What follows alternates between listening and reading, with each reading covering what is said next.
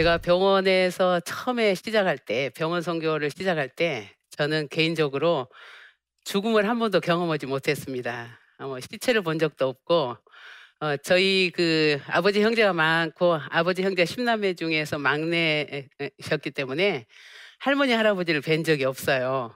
그래, 그랬는데 어, 하나님께서 병원 선교의 길을 여셨을 때 병원에 가면 막연하게 그냥 환자만 만나는 줄 알고 하나님의 응답을 받고 병원을 갔는데, 가서 얼마 되지 않아 가지고 지방에서 교통사고 나신 환자가 중환자실에서 죽어간다면서 가족들이 저희 사무실에 와서 임종예배를 드려달라는 거예요. 그때 저는 전도사였고, 또 함께 일하시는 목사님은 어, 병원에 아직 나오시지 않고 집에 계시는데, 제가 그 목사님께 전화를 드렸어요. 빨리 오셔서 임종예배 드려주시라고. 그런데 목사님께서 하시는 말씀이, 받아 적으세요. 그러면, 그러면서 저더러 임종예배를 드리라는 거예요. 저는 그래서 제가 저는 안 됩니다, 저 못합니다, 막 입으로는 그러면서 받아 적은 거예요. 뭐 찬송하는 뭐, 뭐, 그리고 그것도 중환자실인데, 목사님 빨리 오세요, 빨리 오세요. 그러니까 끊어버린 거예요.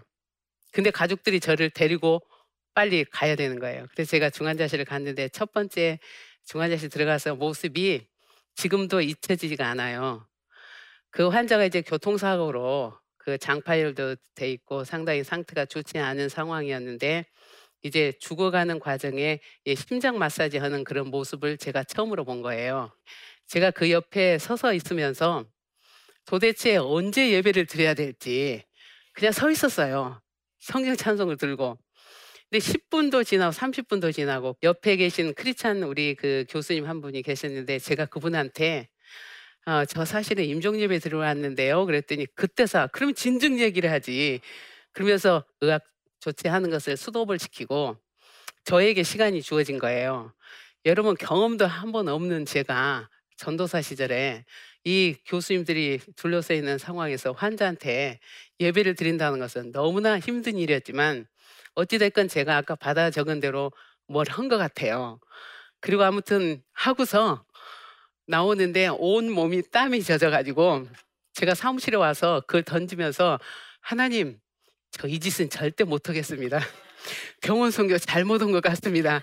그러면서 울기 시작했어요. 그런, 그런 이후에 저는 중대 용산병원에 있을 때 참 많은 사람들에게 복음을 전했습니다.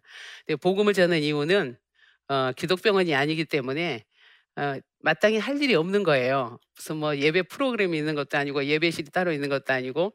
그래서 제가 할 수 있는 것은 날마다 환자 옆에 가가지고 앉아서 그냥 이렇게 환자를 이해해주고 사랑해주고 들어주고, 그 다음에 기도 한 번 해주면 기도 한 번이 전도가 되는 거예요. 오늘은 이제 그 어, 임종에 대해서 좀 얘기를 제가 하고 싶은데, 우리 사람을 가만 생각하면 제 자신은 어린 시절에 어디서 태어났는가 하면 집에서 태어난 것 같아요. 저는 태어난 거 잘 모르지만 집에서 태어났다 그랬으니까 집에서 태어난 거예요. 그죠? 근데 그 예전에는 어, 거기가 다 집에서 태어나고 마지막 임종도 집에서 하거든요. 근데 요즘은 이제 그렇지 않습니다. 요즘은 태어난 것도 고향이 병원이고, 마지막 이제 생을 마감하는 것도 병원이고, 그래서 병원이 이렇게 중요한 인생의 첫 시작 장소이고 마지막 장소인 것을 생각할 때, 저는 이제 한 생명이 왔다가 가는 길에 그리스도인으로서, 목사로서 죽음을 돕는다는 게 너무나 제 사역의 중요한 사역이 된 거죠. 그래서 이제 그 어, 사람들이 죽어갈 때 어떤 생각을 하는가 하면, 대다수가, 대부분이 크리스찬이 됐건 아니든 죽음은 이해하고 있습니다. 죽음은 받아들인다고 생각합니다. 그러나 죽어가는 것에 대한 불안감은 누구나 똑같습니다. 우리가 배워서 되는 것도 아니고, 실제적으로 고통 중에 있다가 죽음이 임박했을 때 오는 여러 가지 증세들을 견딜 수 없는 일들이 많거든요. 특별히 심리적인 것도, 정신적인 것도, 그리고 신체적인 고통과 통증과 이런 것들이 복합적으로 나타날 때, 저는 그 옆에서 어, 돕는 일이 이제는 하나님께서 주신 귀한 사명으로 생각하고 이제 환우들을 그 임종을 돕고 있습니다. 죽음을 돕기 전에 저는 어, 성경적인 죽음이 무엇인가 이렇게 생각을 해봤어요. 성경적인 죽음을 가만히 보면은 우리가 믿음의 조상들을 잘 알잖아요.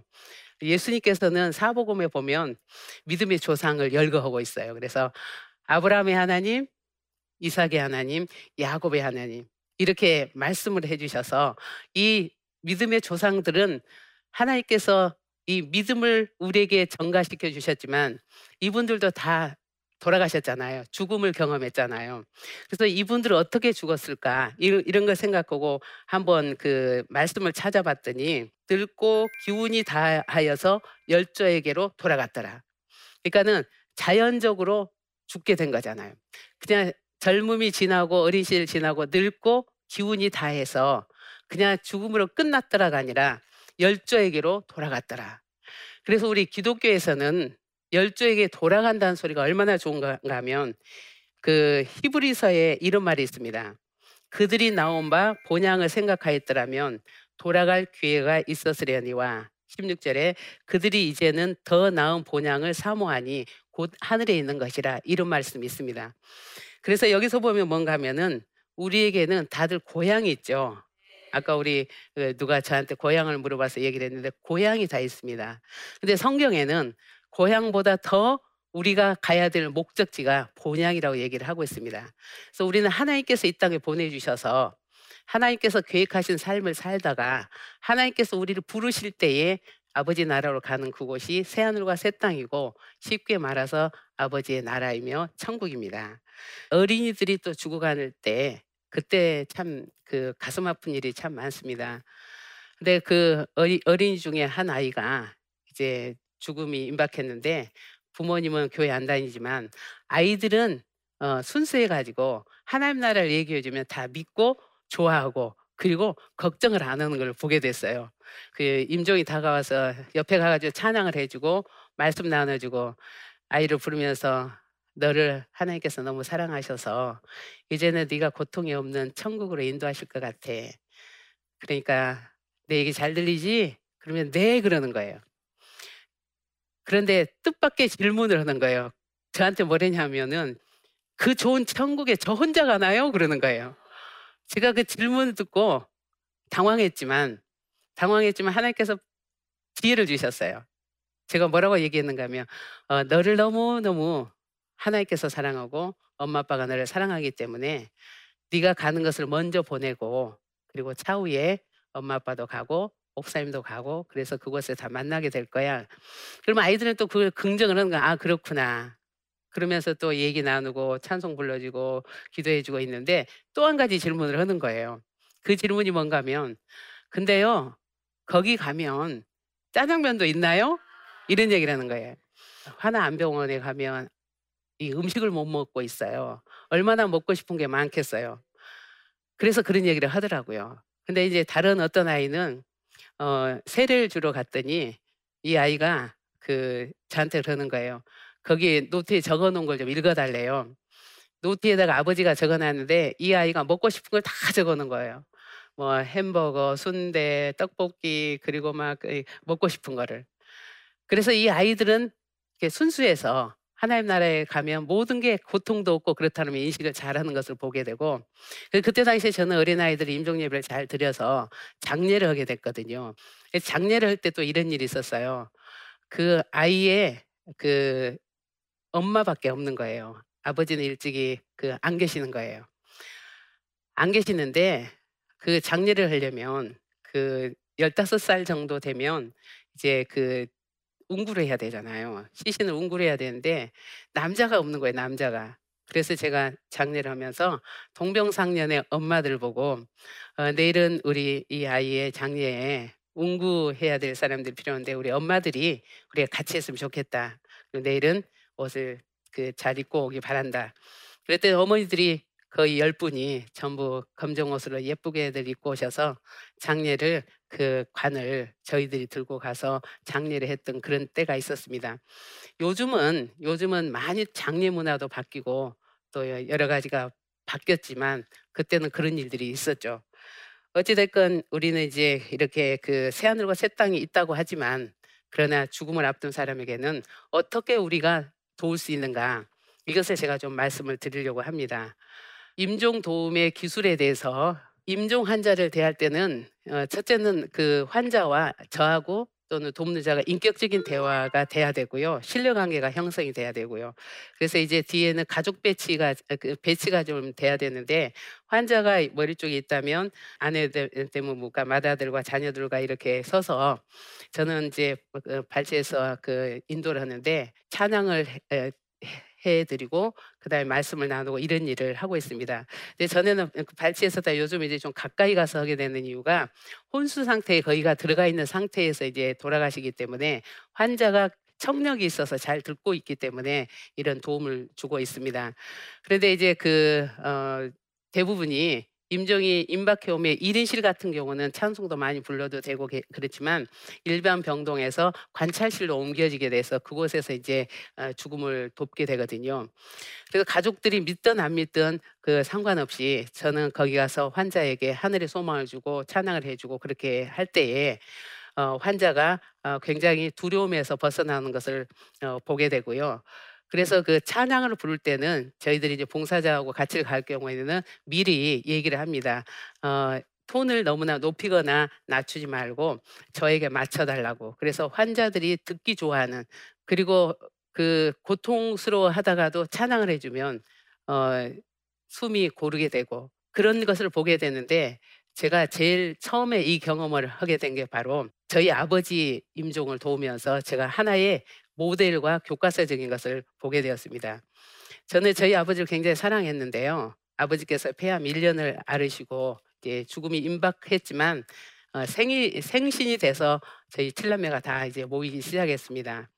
생신이실 때 폐암 일 년을 앓으시고 어, 병원 치료를 일절 거부하셔서 그냥 돌아가실 때까지, 그때 돌아가시리라고 생각 못했지만 노인정에 놀러 가시고 평안하게 지내시다가 어떤 그 의학적인 조치 안 하고 몸져 누우신 지 보름 만에, 이제 저는 그날 어, 언니들이나 다른 분들은 아버지 생신을 보고 다 집에 가고 없을 때 저는 며칠 더 있으면서 우리 아버지에게 내가 무엇을 도울 수 있을까, 그래서 아버지를 누워있는 것을 일으, 일으키기 전에 제가 온몸을 따뜻한 수건을 잘 닦아드렸었어요.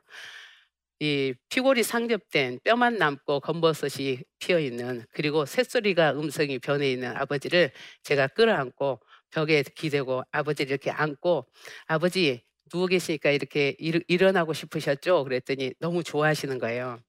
그런데 저희 아버지께서 이 손이 이렇게 올라가다가 툭 떨어지고 자꾸 그러는 거에서 아버지께서 왜 그러시나 그러고 손을 갖다 올려드렸더니 어, 우시는 거예요. 근데 눈물도 말라서 안 나오는데 코를 닦으시면서 엄청난 슬픔을 이 표현을 하는 거예요. 슬퍼하는 모습. 그래서 제가 그때 아버지, 이 세상에 우리 가족이 이렇게 칠 남매인데 아버지 이렇게 검버섯도 피고 이렇게 육체적으로 소진이 돼 있는데 이것은 바로 하나님께서 새로운 세계를 예비하시고 부르시기 위하신 것이고 우리 가족 중에 제일 먼저 오셨으니까 하나님이 제일 먼저 부르실 거예요. 이렇게 이 얘기해 드리면서, 그때 당시 아버지가 우리 예수, 예수님 믿는 것을 핍박을 많이 하셨던 분인데 그 전에 한 그 어, 어, 얼마 전에 어, 교회도 나가시고 예수님 믿고 세례받은 그런 상황이어서 제가 하나님 나라에 들어가시면 어, 외롭지 않을 거라고, 거기 가시면 예전에 저희 집에 저희 아버지를 전도로 사랑으로 관심 가지셨던 목사님도 계실 거고 또 고모님도 계실 거고 큰아버님도 계시면서 굉장히 반겨주실 거라고, 그래서 죽음이란 어, 마지막이 아니고 이 헌옷과 같은 육체를 벗어버리고 영과 육이 분리돼서 들어가는 것입니다. 이렇게 설명을 했더니 얼굴이 환하게 변하셨어요. 그 평안이 오고 어, 이제 눕혀드리고서 이제 찬양을 불러드리기 시작하는데, 여기서 제가 무슨 말씀 드리고 싶은가 하면 요즘 웰빙도 있고 웰다잉이 있잖아요. 웰, 웰빙이라는 게 그 좋은 음식 잘 먹자 그러는데, 저는 웰빙은 아무 음식이나 감사함으로 먹으면 웰빙이 될 것 같고 웰다잉은 홀리다잉이라고 저는 얘기를 해주고 있습니다. 어, 죽음을 배우고 이래서가 아니라 하나님의 나라를 그 확신을 시켜주고 기독교적으로 찬양해주고 따뜻하게 대해주면 홀리다잉으로 평안하게 다 가셨습니다. 그런 수많은 임종자를 도우면서 제가 그렇게 얘기를 해주고 싶은데 저희 아버지께서 그렇게 평안하게 찬송, 찬송을 우리 아버지 불러드릴 때는 저녁 여섯 시부터 그 찬양을 불러드렸는데 밤 열두 시가 됐어요. 어머니와 아, 오빠가 이쪽 손 잡고 그 왼손 제가 잡고 옳게 했냐고 어머니하고 스킨십 해주면서 찬양해 주는데요. 그 찬양을 하면은 고통이 없어지는 거예요. 통증이 좀 있어서 아야 아야 그러다가 찬송만 부르면 평안해 하는 거예요. 그래서 돌아가실 거라고는 생각하지 않고 찬양을 불러드리는데 영시 반이 됐더니 갑자기 상체를 일으켰어요. 상체를 한 사십오 도 정도 일으켜서 오빠를 쳐다보고 올케 언니 쳐다보고 어머니를 쳐다보고 저를 쳐다보고, 그때 동공이 열렸던 것 같아요. 그때는 제가 그런 상식이 없었는데, 그 다음에 베개에 얼굴을 그 머리를 딱 내리면서 입에서 이가 부딪히는 소리가 나면서 그때 숨이 끊어진 거예요. 근데 저는 그때 두 손을 번쩍 들면서 제 입에서 정말 강력한 영적인 그 방언 기도가 세 마디가 나갔는데 제 입에서 통변이 나오는데, 할렐루야 승리하셨습니다. 천국 가셨습니다. 근데 이게 저녁 여섯 시부터 영시 반까지의 성령의 역사에 의해서 제가 그렇게 일을 했습니다. 그리고 아버지가 돌아가셨던 사실에 이제 제가 참 많이 울기도 했지만, 지금 생각해보면 그 일을 통하여서 제가 수많은 환우들에게 자다가도 달려가서 찬양해주고 좋은 얘기해주고 하나님 나라 얘기해주면 믿음이 없던 사람도 그 받아들이고, 그리고 하나님께서 일을 하시는 것을 보게 됨으로 인해서 임종 도움을 어, 지금까지 참 많이 했고 앞으로도 일을 계속해야 되는 그런 소명을 갖고 있다는 것을 알려드리면서, 우리가 어, 홀리다잉을 추구할 수 있는 저와 여러분이 될 수 있기를 주님의 이름으로 축복합니다.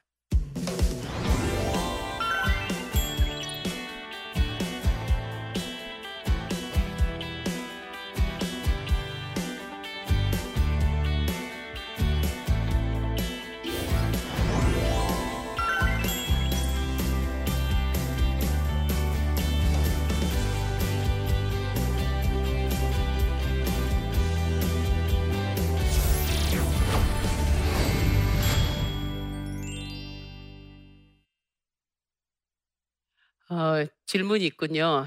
어, 저희 아버지께서 암 투병을 하고 계시는데 얼마 전 의사에게 마지막을 준비하라는 말을 들었습니다.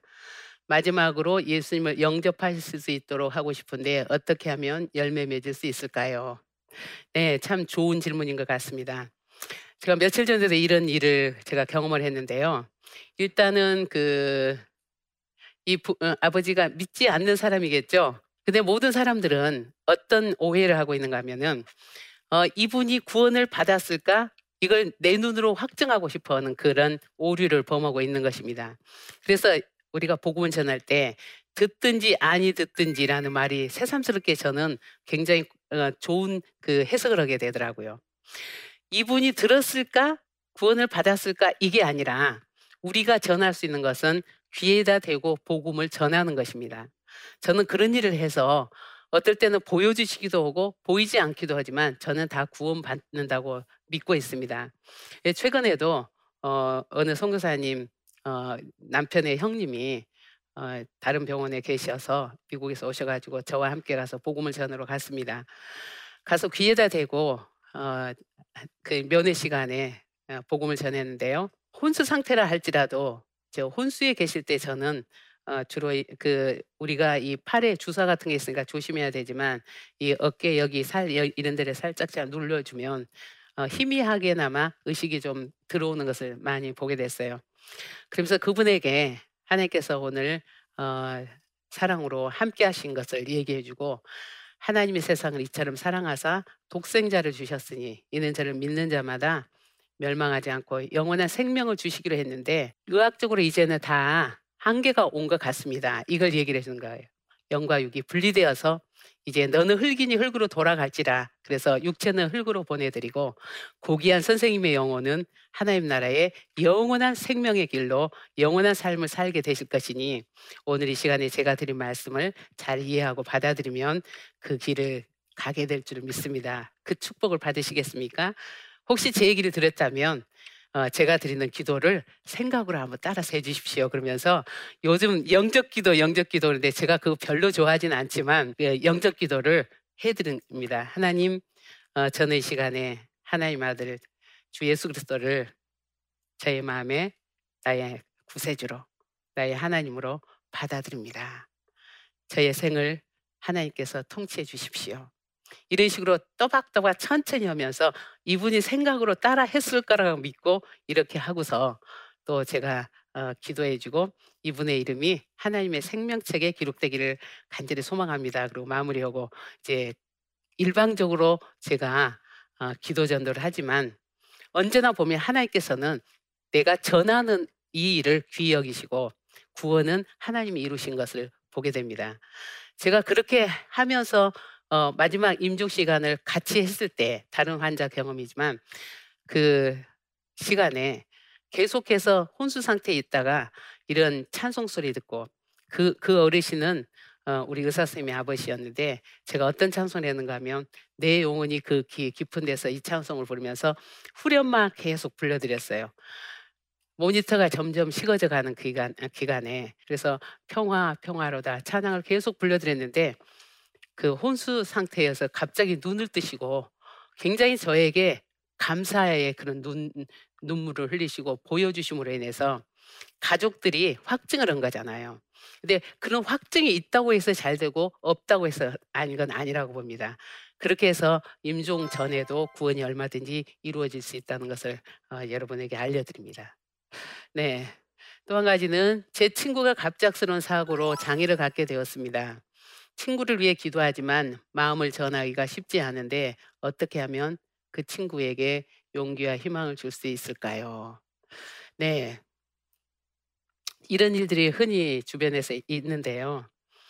장애를 갖는다는 것은 정말 어, 슬픈 일이고 받아들일 수 없는 그런 시간이기 때문에 방문자가 자칫 잘못하면 상처를 줄 수 있거든요.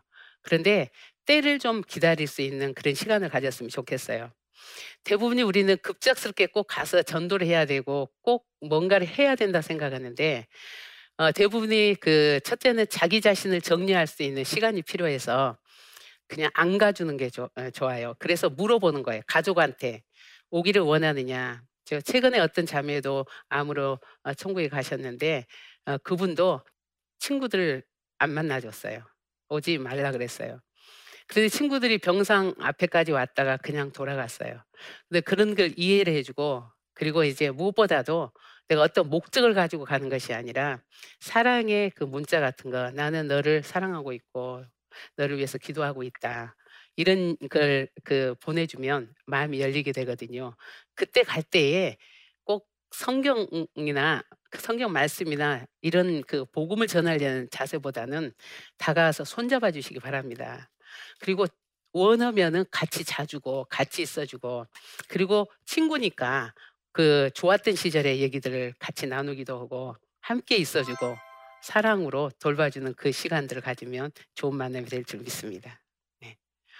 저는 한국 원목협회 회장직을 할 때에 어, 저를 많이 도와주셨던 우리 하용조 목사님께서 책을 하나 내게 해주셨어요. 원목들의 가이드북이라고 생각하는데 병, 제목을 병상을 두드리는 목회 이렇게 해주셔서 지금도 참 좋은 것 같아요. 근데 어, 부족한 제가 어, 환자를 사랑할 수 있는 것은 삼십일 년째인데 한 번도 환자가 싫은 적이 없다는 것이 하나님께서 주신 은혜라고 생각합니다. 그래서 제목처럼 어, 늘 병상을 두드리는 하나님의 사역을 이렇게 잘할 수 있도록 지금까지 인도하신 하나님께 감사드리고 여러분 오늘 강의에 조금이나마 여러분 환자를 어, 이해하는 데 도움이 되기를 어, 간절히 부탁드리며 잘 들어주셔서 감사합니다.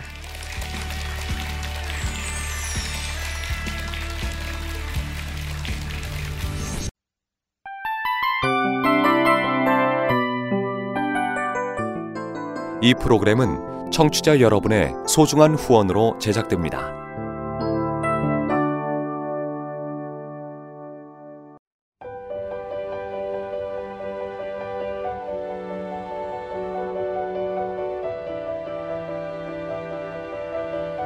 세상에는 수많은 교회들이 있지만 더 깊이 있는 말씀 강해를 찾기 위해 크기로만 교회를 선정하지 않습니다. 보다 좋은 영적 콘텐츠를 더 많이 나누기 위해 방송비를 받지 않습니다. 일 년 삼백육십오 일 복음만 전하고 싶어서 우리는 광고를 하지 않습니다. 온누리의 복음을 땅끝까지 씨지엔 티비와 함께 땅끝 선교사가 되어주세요.